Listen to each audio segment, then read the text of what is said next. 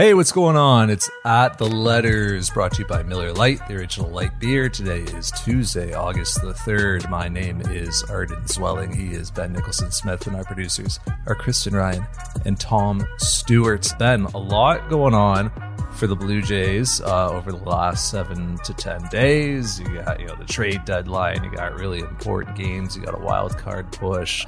More importantly, a lot going on for us. Back of the ballpark, baby. 15,000 sounding like 50,000 and representing so many more from coast to coast to coast in this great country who are so happy, Tabby, to see their baseball team back where they belong. You know, you talk about it getting you. I felt it right here in my heart to feel the love coming out of the stands from the fans. The vibe in the city today was something that I haven't seen or felt for so long and the players were so excited about it. Back in the saddle, first time in 670 days that I've seen a live professional MLB game. Uh, not so bad. Yeah, it definitely beats uh, Zoom, and uh, you know Zoom obviously served a purpose, but you know it was really great to be back physically in the ballpark to watch a baseball game. Uh, it is something that probably did take for granted for a long time, and just to be able to watch the games in person again was great. It, it, was some really good baseball over the course of that few days against the Royals and, and then against Cleveland as we record this on, on Tuesday here. So the product on the field has been good, but just having the chance to be back in that press box and kind of use your own eyes and use your own observational powers in a sense to kind of watch what you want to watch. If there's someone in BP and you really want to zone in on them, you can do it. If you want to watch someone warm up between innings, that option exists to you. It's not cutting to commercial. And so after a very long time of having that arm's length experience of watching baseball, it was great. And, and, uh, you know, obviously you were there as well over that weekend, but I, I thought it was really great to be able to have a, a bit more proximity to the game and just feel a bit more connected to it. The thing that television does for not just baseball, but for all sports is it like robs the speed of it and the intensity of it and the the pace of play and you don't really notice until you've been away from it for a while and then you come back and you notice like the smallest little things like Randall Grichuk, you know, taking second base on a wild pitch or pass ball or whatever and just thinking, oh man, like he was flying. Like he is going so fast. Uh, and he's not even like, you know, one of the faster guys on the team, not exactly a burner. And he is moving so quickly between bases, you know, just seeing the, uh, just the power of some of the swings, right? And seeing the way the ball comes off of Teoscar Hernandez's bat and Vladimir Guerrero Jr.'s bat. And he clubs it to left field. And the Blue Jays have the lead for that fastball. He's going to go join the neighborhood after that long run. Seeing some of the stuff up close. It's like that experience you get every spring training where, because you never get closer to the game, that you do at spring training and just seeing like big league stuff up close and being like, oh, like how does anybody ever hit this? Like how does anyone ever hit a home run? That sounds that's absurd that somebody ever actually makes contact with this from 60 feet, six inches. So, you know, the further away you sit from the game, the easier it looks. And uh, you know, the furthest away you can be is watching on TV. So, you know, you really do get an appreciation for just how quick the game is, the power, the speed, all those things when you're back there live in the flesh. 100%. Even the size of these players, right? And in some cases, haven't been around these guys in, in person before ever. And even now, it's limited. You know, we're not right beside them. We're certainly not in the clubhouse the way we would be in years past, something that, again, we just took for granted as a fact of life when it comes to covering Major League Baseball. So there are lots of protocols in place that we're now getting used to. But even with that, you're still closer to these guys. If it's 20 feet, for example, or 10 feet away, you can still get a sense of, of their size and they're big dudes. I mean, you, you almost forget that. We got so used to it in the course of a season. But say, you know, a Tayler Saucedo, someone I'd never seen before, and he's out there in the concourse on, I think it was the first day and kind of walking, you know, again, you're not right beside him, but you're kind of in proximity to him. Like this is a big human being. And so there's there's that aspect to it. Even sitting in the press box on Monday, you know, Vlad Guerrero Jr.'s up and he hits this laser 115 mile an hour home run and it lands again probably 70 100 feet away but it's also like you kind of have to keep your head up because if he pulls that foul well it could actually land in my seat. It could come toward you. So there's that you know connection to it. It's not just the abstract number that you see on baseball savant but it's the reality that that 115 mile an hour foul ball could land on your desk. Yeah imagine standing at third base. Imagine right infield in for Vladimir Guerrero Jr. in uh, you know a, a potential walk off spot in, in extra innings or something like that, and having to like deal with 110 plus mile an hour laser beam possibly uh, coming at you to the to the pull side. Um, so Ben, like flash back then to uh, before we were back at the ballpark, uh, July 28th, July 29th. If I had told you, hey, the Blue Jays are going to trade Austin Martin and Simeon Woods Richardson uh, in the next 24 hours, what do you think that trade? would have looked like? Like, what do you think would have had to happen for those names to be heading out of the organization at the trade deadline? My first guess might have been Trea Turner. Uh, Jose Berrios probably would have been a guess that I would make. Like, you would have to be talking about a very, very good baseball player.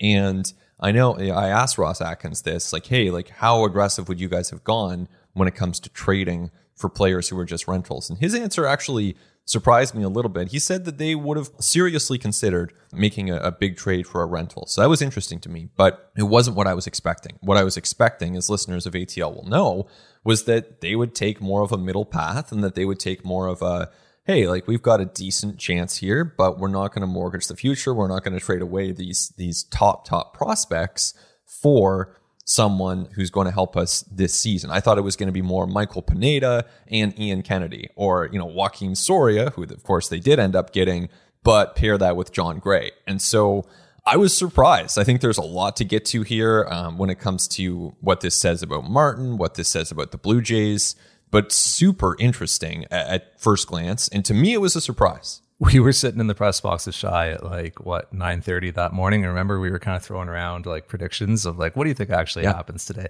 I'm pretty sure I said something. I probably said like Gray and Richard Rodriguez or something like that, or like you know Merrill Kelly and like Soria or something. It, it, was like the names that you were just throwing out there, right? Like we were thinking, you know, not anything that dramatic. We knew they were going to do something, uh, but did not foresee this trade, Jose Berrios for uh, Austin Martin and Simeon Woods Richardson. Like as the names started coming in, Ben, and this thing has started getting reported.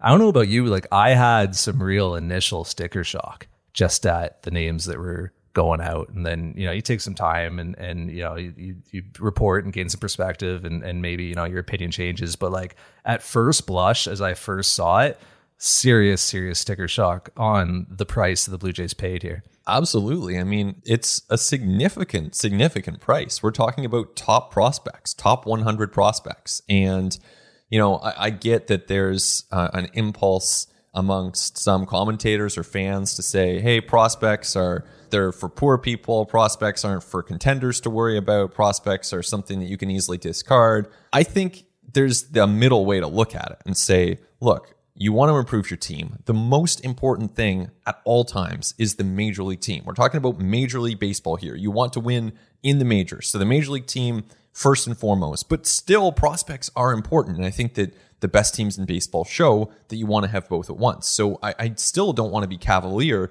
in saying, Austin Martin, like whatever, they don't need him anyway. They've still got Groshans, they've still got Kevin Smith Orelvis Martinez. Yes, they have those guys, but ultimately, your evaluation of Austin Martin is so important here, and, and and, of course that's that's obvious. But if you think Austin Martin is going to become a star, like if you think that there's a Alex Bregman, uh, you know, career coming from Austin Martin, you can't trade him. Doesn't matter if you have other infield prospects. Doesn't matter if Jose Berrios is a great player. If you think that that's who Austin Martin is or who he's becoming or that there's a real chance of that happening, can't make that trade. So one thing this tells me is the Blue Jays don't think that's who he is or they wouldn't have made this deal. They think that, you know, who knows where he lands? Maybe is he a Dansby Swanson? I mean, that's a possibility. You know, could he be Elvis Andrus or Starlin Castro? There are good Major League Baseball players who are not stars. And if you trade away Elvis Andrus and he goes on to have a good but not great career for someone,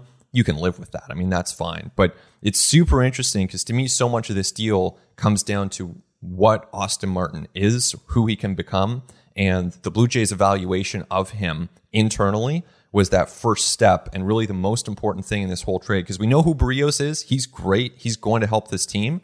But the evaluation of Austin Martin here is is super fascinating to me.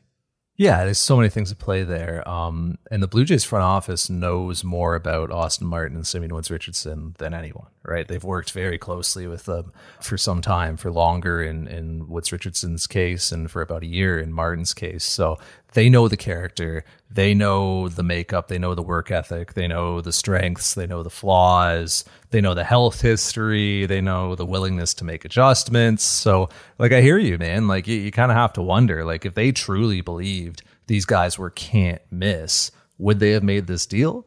No I'm chance. not so sure, right? And that's where you have to have faith in your evaluation because you could be wrong about that, right? Like, you know, it's just like with I remember saying this after the Stroman deal for Woods Richardson and Anthony Kay a couple years ago. Like, we can't judge this trade today. Like, we can't be prisoners of the moment here. Maybe we can judge this trade in five years.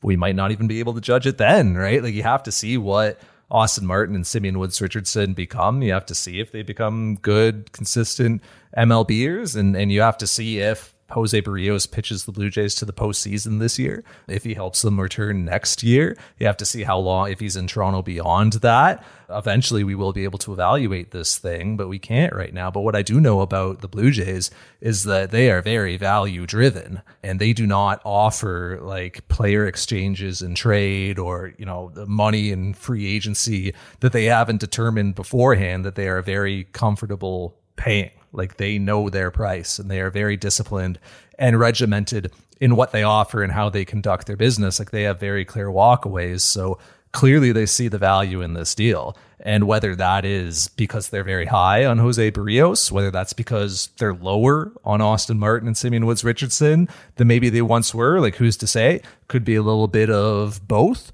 But I don't think that this deal gets done without the Blue Jays front office like heavily scrutinizing and heavily debating and considering like the price that they are paying and coming to a very objective conclusion that this in the end is going to be a net positive for the franchise.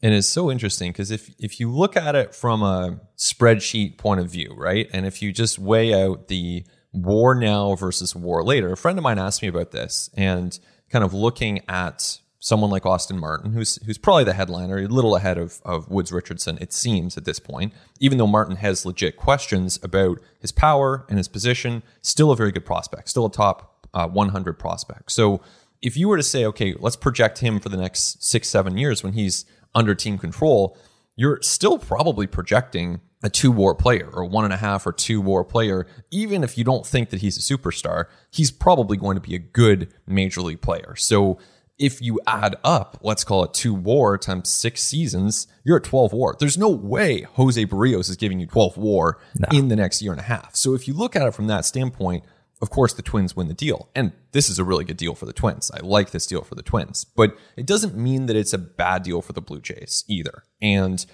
we don't know it's a good deal. As you say, it'll take time for, for us to know, but it doesn't yeah. inherently make it a bad deal because if you're a buying team, and this applies to the Yankees with Joey Gallo, this applies to the Dodgers with Max Scherzer. If you're a buying team, you're not looking to win that war spreadsheet calculation. You need wins now, and you need wins in the playoffs. And so for the Blue Jays, they get Berrios right now when they're trying to win games and make the wild card. They get wins in the playoffs if they make it that far. And then in 2022, they also get him for the playoff run. And those difference making arms in the playoffs, like we're not talking about Tanner Roark here. Jose Berrios is a frontline arm. So just as I can see the path where the Twins win this deal, I can also see the path where the Blue Jays win this deal. And there is no doubt that the Blue Jays right now are a way better team with Jose Berrios on it.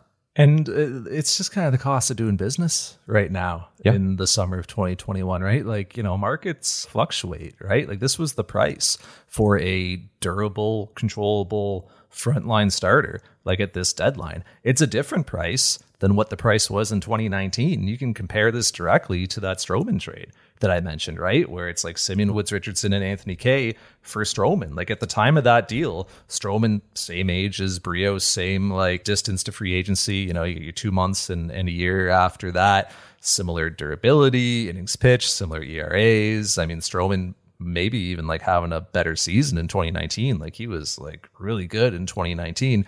Blue Jays gets Woods Richardson and Anthony Kay for him. That was the cost then. The cost now for a similar player is Simeon Woods Richardson and Austin Martin.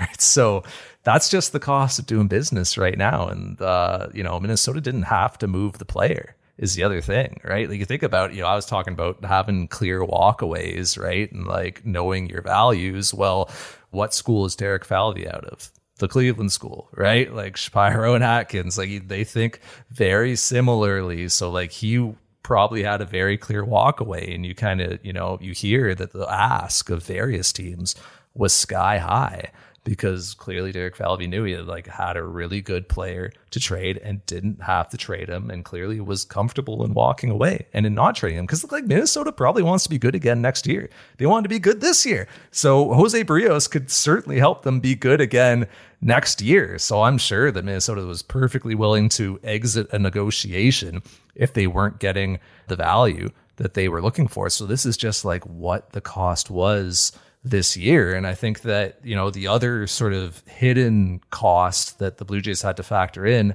is the opportunity cost of not investing in this 2021 team, right? Because like for as I don't know, like middling as the playoff odds have been at certain points, and for the you know for the Blue Jays just kind of hovering a little bit above 500 all season, never really taken charge in the wild card race. Like they're in a good position, and they're in a position that's like not easy to get to and there is no guarantee that they will be in this position again at next year's trade deadline and there's no guarantee that they're going to get another MVP level season MVP level healthy season out of Vladimir Guerrero Jr. And there's no guarantee that Bo is going to have the season he's having. There's no guarantee you're going to get big contributions from veterans on short term deals like Robbie Ray and Marcus Semien. Hey man, Hyun-Jin Ryu ain't getting any younger. You got this big uh, second half impact from George Springer providing plenty of wins. Like there's an opportunity cost there in not reinforcing this team. Like it is hard to be in the position the Blue Jays are in now, and they ought to be taking advantage of it. So to not make a deal like this would have a, a bit of a hidden cost as well. For sure for sure. And uh, you know, this is a team that needed to upgrade at the deadline. There was no question about that. And you know, if they had gone out and got Michael Pineda instead, I still think you know that would have been a viable path ahead. I think that would have been probably the safer path ahead in a lot of ways. Uh, and so what we saw here was very different than that, and it tells us a lot about the team on the field, which is is way better. Pairing that with the additions of Soria, of course, and Brad Hand, who's off to a pretty questionable start with the Jays, but still should help them improve their bullpen on paper. And then, you know, even beyond the the roster itself, it really tells us something about this front office. And we have tried to anticipate and we will continue to try to anticipate their moves. But to me, this kind of is a reminder that it's not necessarily easy to just look at what these guys have done in the past. And by these guys, I'm talking about Ross Atkins and Mark Shapiro, of course, and say, okay, well, they haven't traded top prospects in the past, so therefore they're not going to in the future. They haven't signed big money players to free agent contracts in the past, so therefore they're not in the future. What we're seeing here is that they are doing new things and they are doing different things than they have done in the past. So that opens up a lot of different possibilities and makes them less predictable. And as we kind of look ahead and try to anticipate what they might do, it's something that's worth keeping in mind.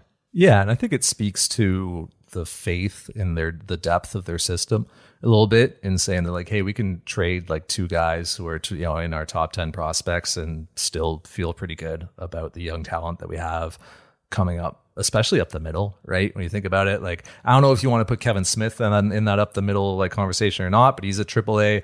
Otto Lopez just promoted to AAA, having another really strong season quietly. Jordan Groshans, obviously, Orelvis Martinez, Miguel Hiraldo, Leo Jimenez, and then like, you know, further off guys like Machado and Beltre, like it's a position of surplus. And oh, by the way, the guy at the big league level is no slouch in Bo Bichette, who's playing shortstop for them right now. And they're able to go out on the free agent market and find a guy like Marcus Semien who to play up the middle. And there's a ton of really good up the middle players available in free agency coming up this winter. So like I think the Blue Jays just felt like, yeah, like you know, if Austin Martin is the price, like we feel okay backfilling organizationally from there. And like you said, um, it's not a Michael Pineda who they're getting; it's a Jose Berrios, right? And like, let's like cards on the table. Like, if they had gotten Michael Pineda and Soria in, in hand, then I probably would have come on here and said, like, yeah, I mean, it was a fine deadline. Like, they made incremental upgrades. Like, they got better. You know, they addressed some areas of need. Jose Berrios is like an impact addition. Like, it just hits a lot differently. And you saw that immediately in his debut the other day.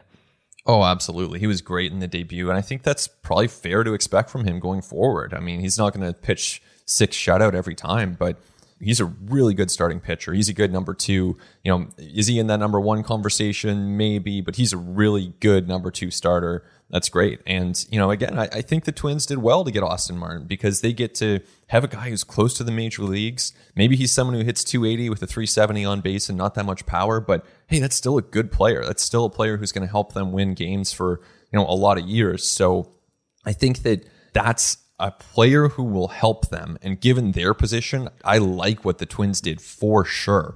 But for the Jays, so much of this does come down to, as we're saying, that internal evaluation. And I've tried to talk to people and get a sense of, hey, like where does Austin Martin stand? And I have heard from people who said, I'm really not that high on Austin Martin. I just don't get him as, you know, being ranked as high as he is.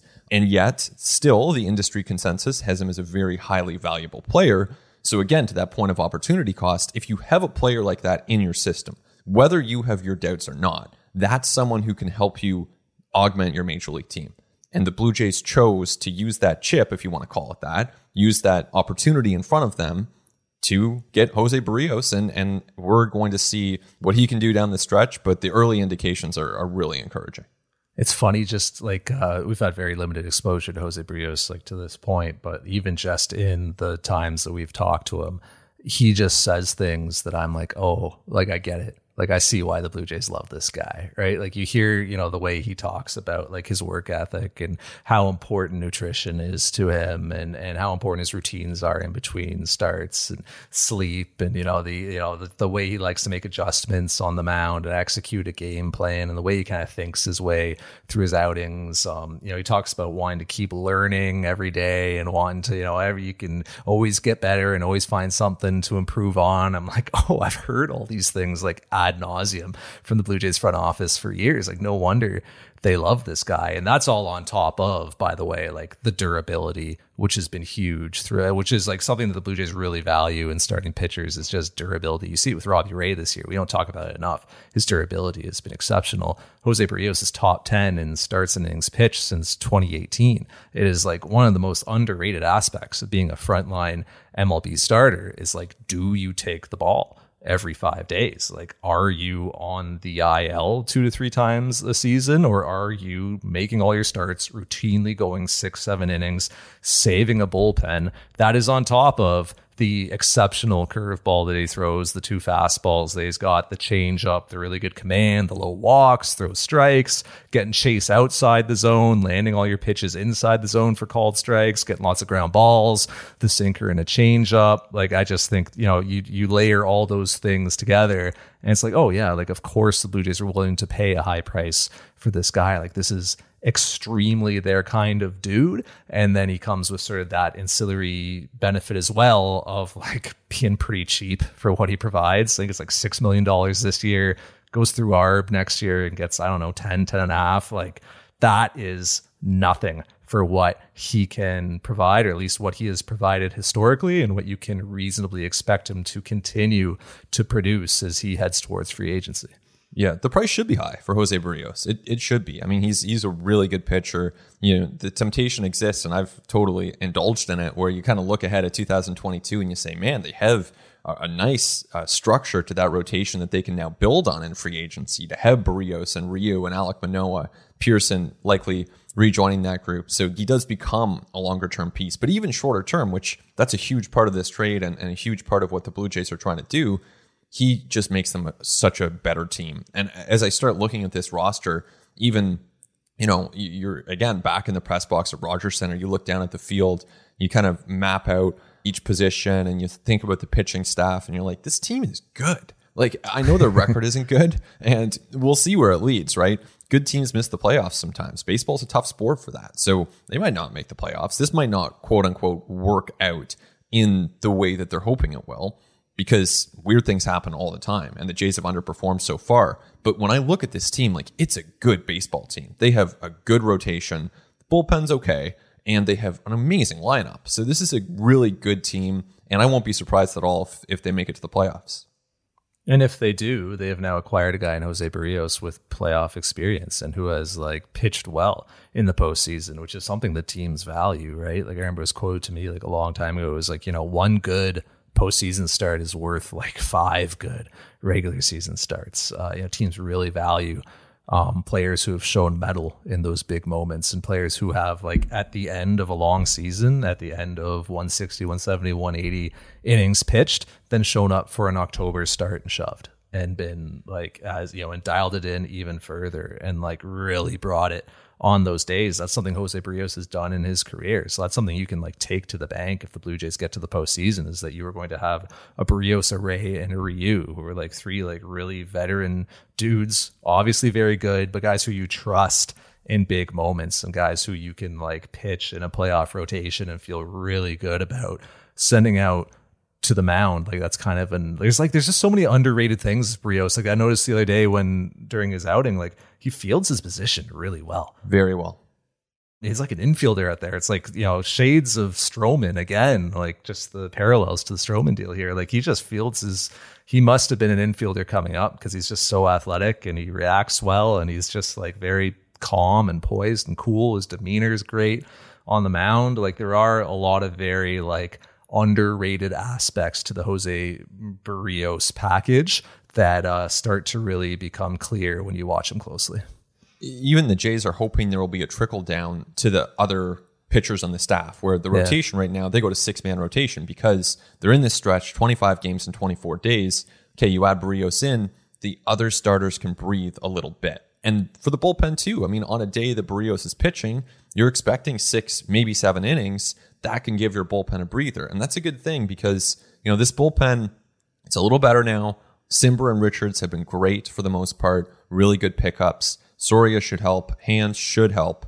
And yet, it's still not a great bullpen. It's okay. Like, it's passable. And we saw guys like Craig Kimbrel being moved just reinforcing how high the prices were to move Craig Kimbrel mid-season for extremely high prices um, for Nick Madrigal really tells you that Austin Martin and again Kimbrel has one plus year of control, so same as Berrios and Nick Madrigal might be who Austin Martin becomes as like a high average, pretty good yeah. OBP, not a lot of power player. But Madrigal's already in the big leagues, and that that was the cost for Kimbrel. So Jays didn't pay that price for the reliever; they did for the starter and they're hoping that there can be some good trickle down effects from from having Berrios around. Yeah, I wonder where I fall on this because I still have like very big questions about this team. I agree with you; like they're they're obviously better, and I think they are a good team.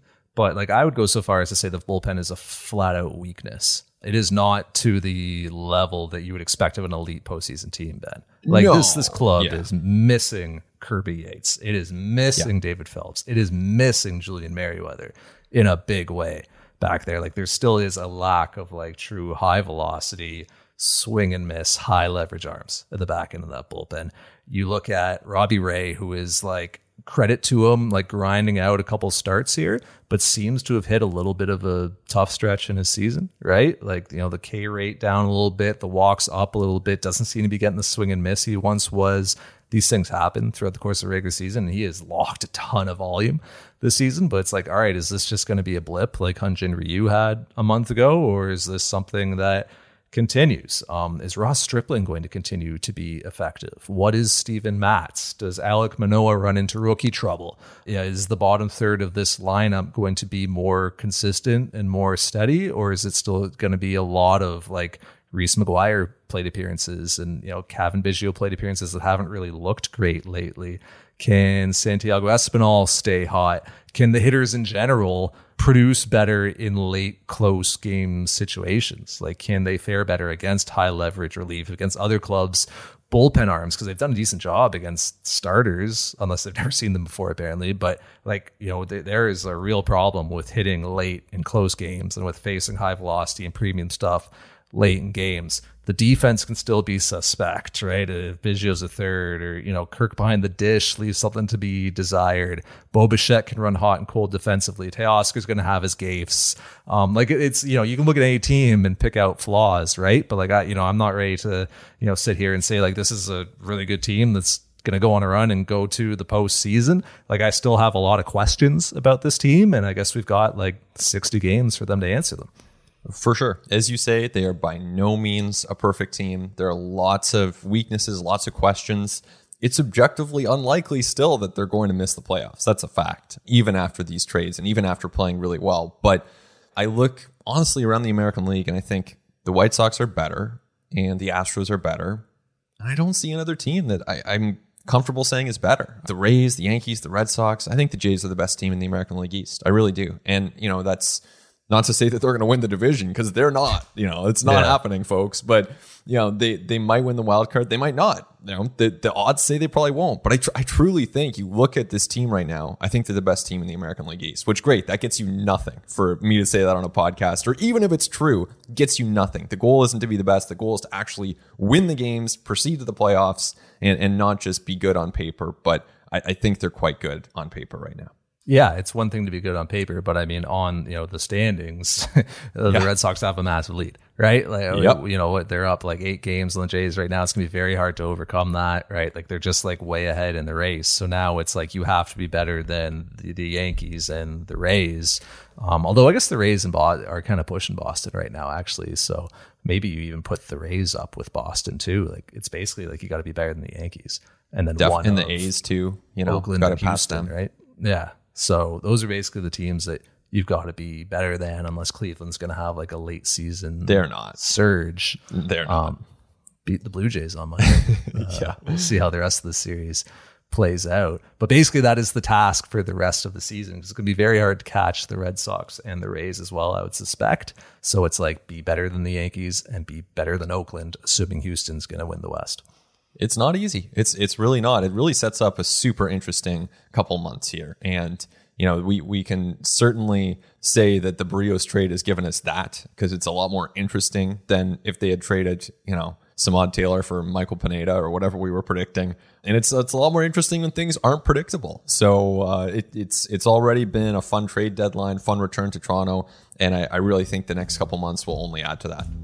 Let's step away, but when we come back, we will take a bit of a look around the, the rest of the league and what happened at the trade deadline, take a look at some uh, some odds and ends when it comes to the Toronto Blue Jays, all that so much more when we continue on At the Letters.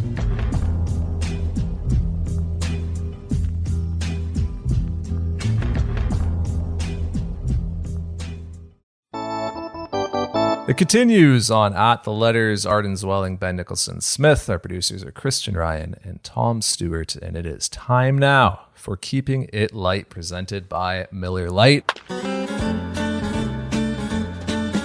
Before we get to this week's topic, Ben, it is time to announce the winner of the Miller Lite Relief Catcher glove. We had asked for contest submissions. How many double plays are Blue Jays going to turn in July? It was question. Got a lot of entrants. Nobody went under. So Price is Right rules not in effect here, as confirmed by the Blue Jays, as added up by Ben Nicholson Smith first, but then confirmed by the Blue Jays. Thank you very much to Rodney Heemstra from the Blue Jays PR department for confirming this for us. Blue Jays turned 10 double plays in July. And that means that the winner of the uh, relief catcher glove is uh, Matt Pinchin, who guessed 16.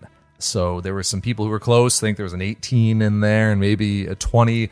There was also some numbers like in the 60s and 70s, which is, uh, you know, pretty high guess, but uh, congratulations to Matt for for being the closest. Yeah, congratulations to Matt on winning the relief catcher glove. Very cool. That's awesome. And yeah, how, how crazy is that? So we asked for these uh, answers, and we got a lot of submissions. So thanks to everybody who sent one in. And everyone was wrong. Like we had the tiebreaker in there for you know Vlad Jr.'s OPS in the month of July, which was 941 by the way. Vlad Jr. just keeps doing incredible things, but Yeah, everyone was wrong. They only turned 10 double plays. It's kind of crazy. And and like you said, Arden, the guesses went as high as 72. People were like really thinking the Jays were just going to be this double play turning machine all month. And I get it because you look around Major League Baseball and generally speaking, if you look at the double play totals, 50 per month has been the norm around baseball to this point per season. 5 0. And the Jays turned 10 in July. And I get, hey, they were off for a stretch, obviously, All Star week. You're not playing games then. So that's going to reduce the total number of double plays that you would expect. But it, it, was a very low number. And I might have to follow up with Rod here and see where that ranks in Blue Jays history because it just strikes me that that is an extremely low number of double plays. So I'm not surprised that everyone was off given those circumstances, but no one was even close.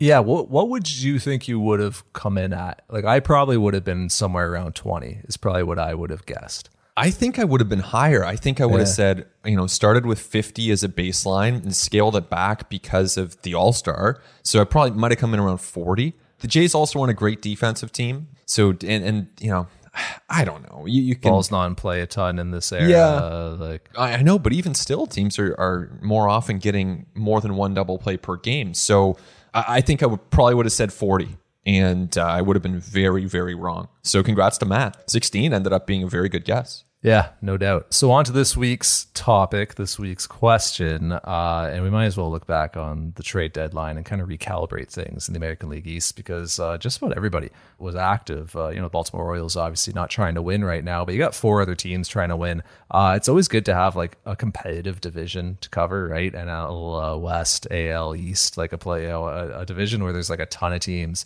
They're trying to get better and, and trying to reach the postseason and trying to like ideally win the division so you don't have to play a, a, coin flip game, but you know at the very least put yourself in in a good spot for for the wild card race. So we saw you know obviously the Blue Jays picking up Jose Berrios, Brad Hand, Joakim Soria. Uh, the Red Sox get Kyle Schwarber. The Yankees go out and get Joey Gallo, Anthony Rizzo. The Rays get Nelson Cruz. Where do you fall, Ben, if I were to ask you which of the AL East teams had the best trade deadline?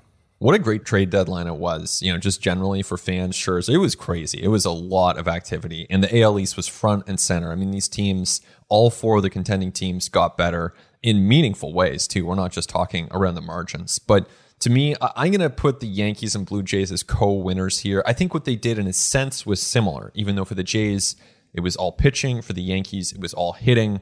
But for the Yankees, it centers around Joey Gallo. He's a Yankee now through 2022 kind of comparable to Berrios for the Jays, who will also be a Jay through 2022. They're very good players, are all star caliber players, impact guys who help the team now and in the future. Then, not only do they do that, these teams both went out and added further with rentals. So the Yankees add Rizzo, the Jays add Soria and Hand.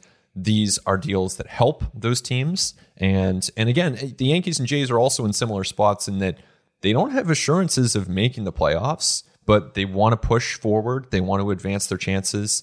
And so I'm going to put them as co winners. I know that's a bit of a cop out, but I think what they did is kind of similar, and they're both better teams for it. So the prospects they gave up, considerable. Maybe they end up regretting this. Who knows? But they made their teams better. And I think they, in a sense, I think they did it in similar ways.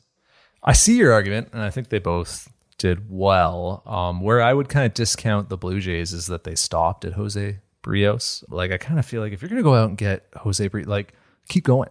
And you even kind of think about it, it was all, that was almost the big surprise of that day for me after they got Berrios was that they didn't go out and do something else substantial. And I'm sure that they were trying, uh, you know. And it was you think about when that deal got done, like it's before noon or even like maybe right around noon. Like it's not like they just were like, all right, we're done. I'm sure they spent the next four, four and a half hours trying to do more and they end up coming away with just Joakim Soria over the rest of that day. So, you know, I would have thought that they would upgrade their bullpen more substantially than they did and make more impact there than they did with, you know, Hand and, and Soria. And I'm sure they are anticipating that internally Nate Pearson is going to show up and be Nate Pearson that we saw in the postseason last year, and that is going to be big time impact. And I'm sure they're hopeful that Julian Merryweather can get back on a mound at some point and help this team in, in September, maybe closer to October. Um, those would be two really good arms to have. But, you know, I would kind of, you know, discount the Blue Jays for not doing more. Whereas the Yankees like went above and beyond all in on their lineup, which like I know that they have had trouble scoring runs this year for whatever reason, but adding Gallo and Rizzo to that line, like it's kind of ridiculous, Ben, right? Like you look at like DJ LeMahieu was your leadoff guy, and then what, two through six, it's like names out of a hat. Like what like Judge, Stanton, Rizzo, Gallo, Sanchez, Torres. Like it, it's crazy the way you order those guys. Luke Voit is coming back at some point. I'm sure it wasn't having the season that that he wanted to, but it has been good in the past.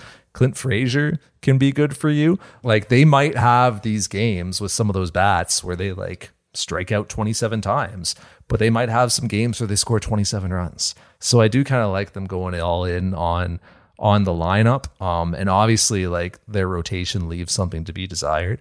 And Andrew Heaney ain't ain't the answer. but here comes Luis Severino, right, coming back from Tommy John surgery, and here comes Corey Kluber returning, who like oh by the way, like maybe you forgot threw a no hitter this year. Like seems like a million years ago, but this is like really good before he was injured. I think their bullpen has to be better than it's been, just considering some of the pedigree that is out there. Um, and they also like added a couple of relievers at, at the deadline to kind of help paper things over for now. And then also like the other kind of cool bit of like jujitsu that they played at this deadline is didn't take on any salary. Yeah. like got other teams to pay the freight on Gallo and on Rizzo. So, you know, I thought Brian Cashman had a, a good deadline. And I would say that in the AL East, New York Yankees had the best deadline of any team.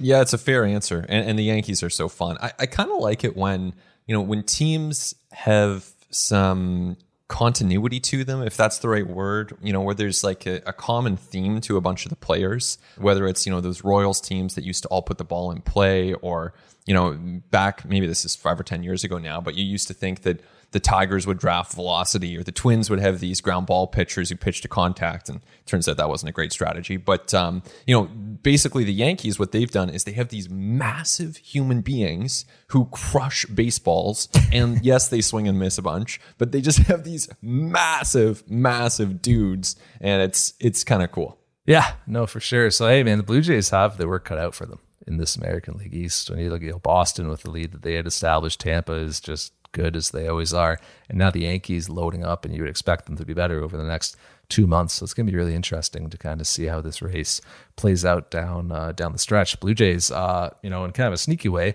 making another addition here today. Like literally, as we're recording this, they're uh, activating Corey Dickerson off the IL. Cavan Biggio is going to go back on the IL with those neck issues that he had earlier this year, and then he's been playing through them for a while, and now he's going to, you know, sit out another ten days at least and, and try to get over them again. So, you know, there's another addition for the Blue Jays to a lineup that is a top five offense, but now you get kind of a left handed outfield bat in there, a good defender, somebody who can kind of platoon in, in a corner spot. That helps, right? I mean, how do you kind of see this playing out playing time wise for the Blue Jays now down the stretch with five outfielders on the roster and, and all of them deserving of playing time? Yeah, it definitely helps. Dickerson should be a really nice bench option, even for the days that he's not starting. And it sounds like he'll start his first game back. The you know one thing that I would just caution anyone watching the Jays is just give this guy some time. And the Jays don't really have the luxury of time because they need to win these games in front of them. They do need to build on their recent success and they do need to continue this run.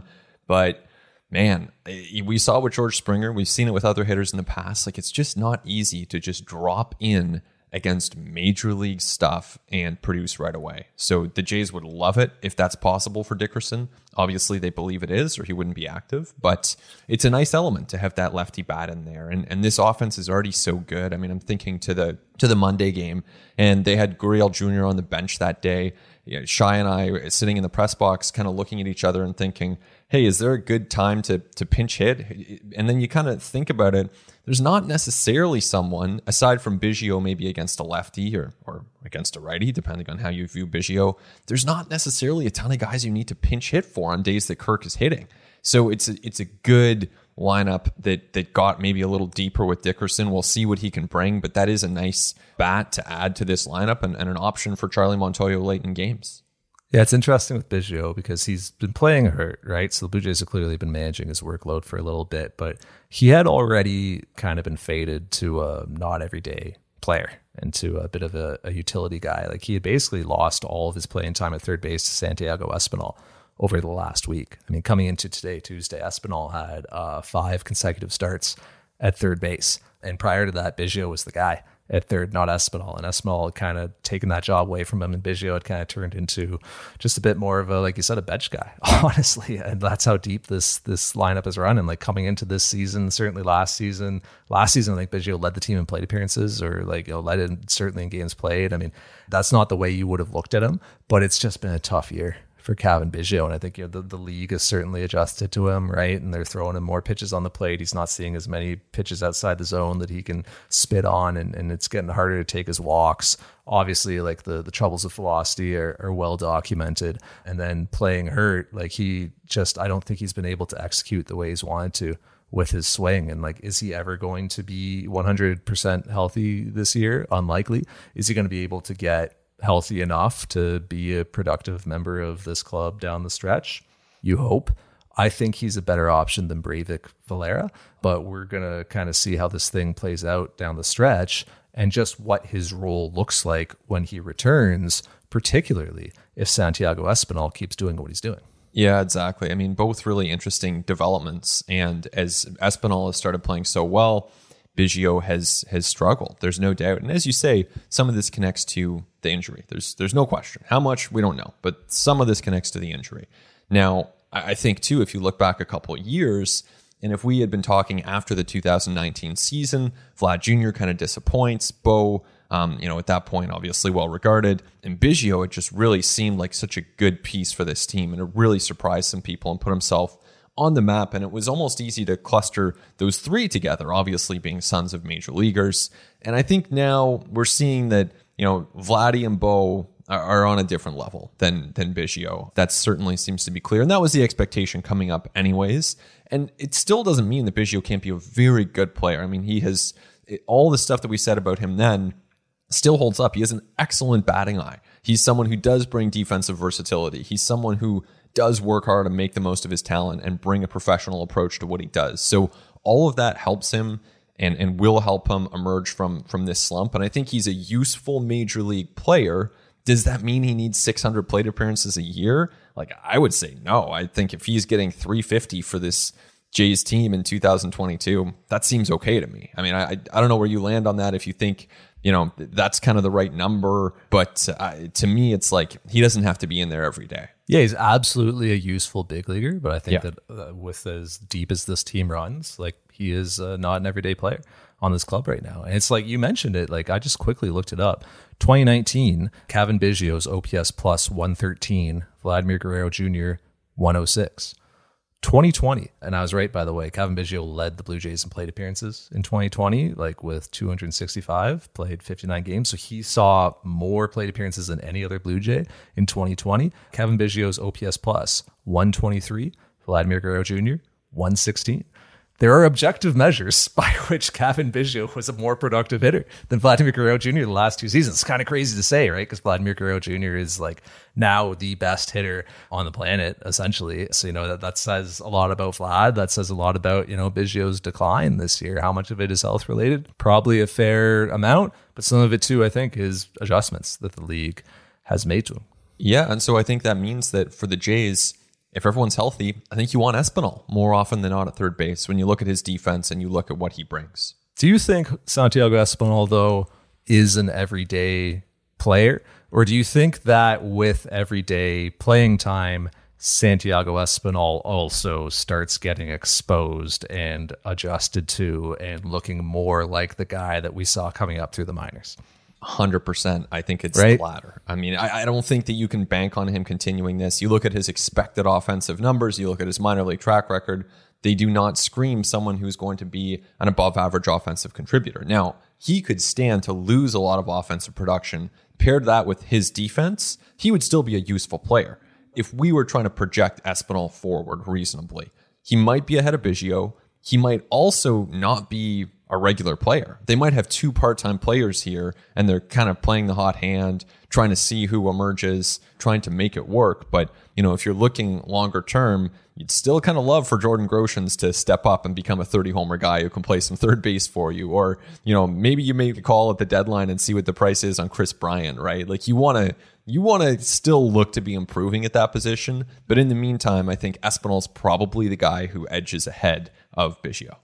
Yeah, this is why I was advocating so much for Eduardo Escobar, who, uh, Yeah. by the way, I was watching the Brewers last night. All Escobar did was uh, a homer, a triple, and two walks, by the way. So Wow. there goes my boy. But like, I don't think the Blue Jays have an everyday third baseman on like a guy who you were like every day you were in at third base in the way that like every day Bo Bichette's at second and every day Marcus Semien's at second base and every day Vlad or Springer is DH uh, first base, center field. You know what I mean, right? Like I just think that right now Santiago Espinal, like to this point, has been playing the exact right amount, which is like three to four times a week, looking for the right matchups, looking for the right situations that play to his strengths. You know, giving him pitchers that he has a higher chance of success against. Like I think that's why his numbers are what they are because the Blue Jays put him in really good positions. But I think if you just automatically put him out there every single day, like you're going to see those numbers come back down. And I think like it's it's kind of worth remembering like just how modern lineup construction works where like you were you were thinking about each starting pitcher that you are facing, right? So like whoever is is coming up on Tuesday and Wednesday, like you order your top 9 against each of those guys and that is like based on, you know, obviously like right-hander, left-hander, but also stuff like arm angle and spin and perceived velocity, where they like to work in the zone, how their pitches behave, what your hitters have done against similar pitchers and guys with similar stuff that behaves in a similar way, similar fashion. Um, you know what, how they do against you know velocity or spin in the parts of the zone that that pitcher likes to work in, and then you just like take that top nine and you figure out all right who's who needs a day off or like what's our best defensive alignment, and you kind of find something optimally. And like in every top nine. Vladimir Guerrero Jr., George Springer, Bo Bichette, Marcus Semien are going to be at the top of that top nine. Teoscar Hernandez as well. But your bottom three to four is going to vary and is going to shift. And there's going to be some matchups that make more sense for Santiago Espinal. There's going to be some matchups that make more sense for Cavan Biggio when he's healthy. There's going to be some matchups that make more sense for Corey Dickerson, some that make more sense for Lourdes Gurriel Jr. So, you know, I just don't think that, you know, beyond like the obvious dudes, Springer, Guerrero, Semien, Bichette, Teoscar, I don't think there's anyone else who you just like pencil in every single day as an everyday player.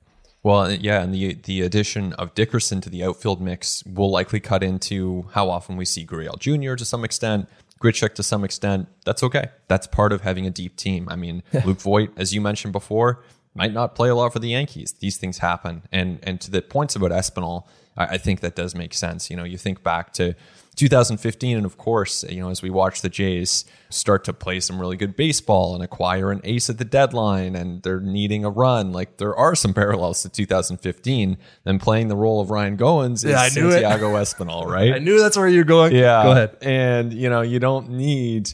Uh, at the time, hey, Ryan Goins had a great 2015. The Jays Yeah. needed that. He he helped them, but you didn't need 600 plate appearances from Ryan Goins. You know, major league player, helped the team.